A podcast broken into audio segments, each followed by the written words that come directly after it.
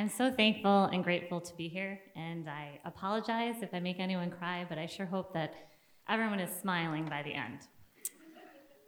My mom came to Alaska for a two week vacation, and I thought that was a great time to make a doctor appointment so that she could watch my two young babies. My daughter was two years old, and my son was six months old. I had been having drenching night sweats, itchy legs, um, a lymph node the size of a golf ball popped up in my neck overnight, and when my infant son would rest his head on my chest, it would hurt. I went to the doctor, and she immediately sent me for a whole bunch of tests. So the next day, my husband came with me to the follow up appointment. I dressed up for my diagnosis. I remember exactly what I was wearing. And it's true, when you hear the words, you have cancer, time stands still. And then it speeds up because there's so much new information and appointments, and it's a whole new life. So there I was at 34 years old, sitting in a room surrounded by people who were much, much older than I was, and they looked a lot sicker than I realized that I was. I remember the last time that I nursed my son. I loved nursing my babies, and I cradled him in my arms, and I looked down at his sweet face, and I knew that the sweet chemo, the sweet medicine, was going to heal me, but it was poison for his body. When my son would cry out in the middle of the night, I couldn't comfort him the way that my mom could. She stayed with us for a whole year of my treatment, and he wanted her and not me. And that was heartbreaking, and it was also a huge blessing because if someone else had to be the mom to my kids, my mom's the best mom ever. I would do a lot of praying to God to let, let me live so that I could watch my babies grow. I did a lot of question asking, like, hey, God, why me? I love life. I get so excited to get up every single day for adventures big and small. I love to hike, I love to fish, I love to explore. And I just wanted to be mom. I just wanted to watch my babies grow. And I worried what would happen to them if I died. So, four months of treatment, and my cancer wasn't going away, it was getting worse.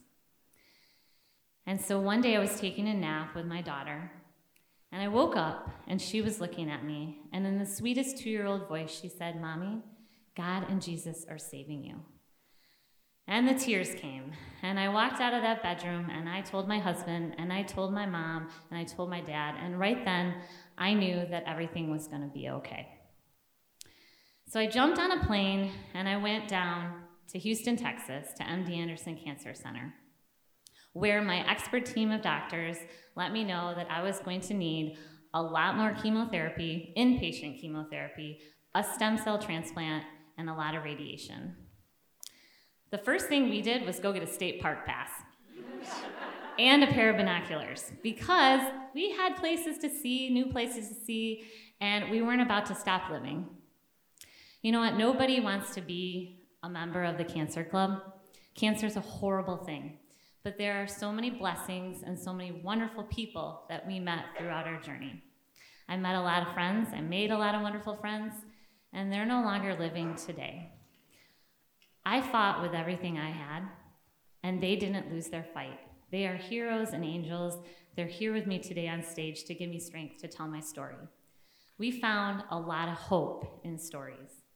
Faith, hope, and love are powerful things. So I was a college athlete, and I played basketball and softball. Um, I'm an eight time Mount Marathon racer down in Seward. Thank you. I ran marathons, triathlons. I've done two um, 70.3 half Ironman races. I don't relax very well.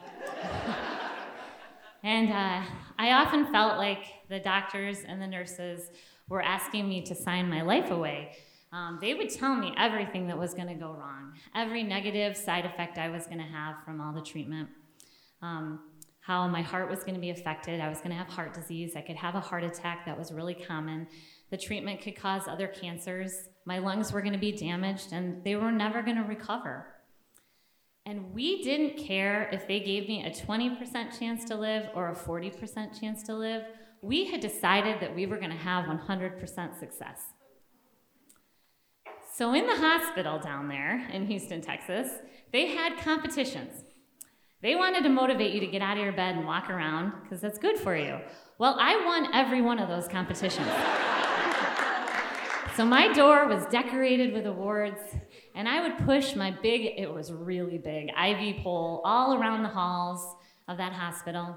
And I would look out the windows and I would see these the huge buildings in the city, and I would imagine they were the mountains in Alaska that I couldn't wait to get back to and climb. And when I was too weak and I couldn't hardly walk, and when I could hardly stand, my husband and my mom and my dad and amazing friends, they held me up and they helped me move, even if it was only for a few feet. So after a year of treatment, my cancer was killed, but my body was forever changed. And as soon as I rang that bell after that last day of radiation, we hopped on a plane that day and we came back to Alaska. And it's, it's taken years and years to feel better again. And I can't do all the things that I used to do. I don't run as fast. It took a long time. I always coughed, so I brought my water up here. And I tried to get back into running. I did okay. And then after a few years, we got into something that's just amazing.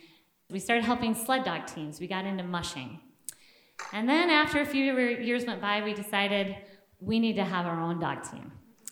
And so my family, we, we bought dogs. We now have 36 sled dogs. and our team name is Rock On Racing, and we love it when people yell Rock On. and that's right. And I still can't keep up with my family. I'm getting faster. I'm usually the one that's behind on every hike. But when I'm on my dog team, I can keep up with them. And my dogs, their heart becomes my heart. They have a strong, healthy heart. And their lungs become my lungs. And their legs are strong. And when we run together, they make me fast again. And I'm so ever grateful and I can do all the things I love again.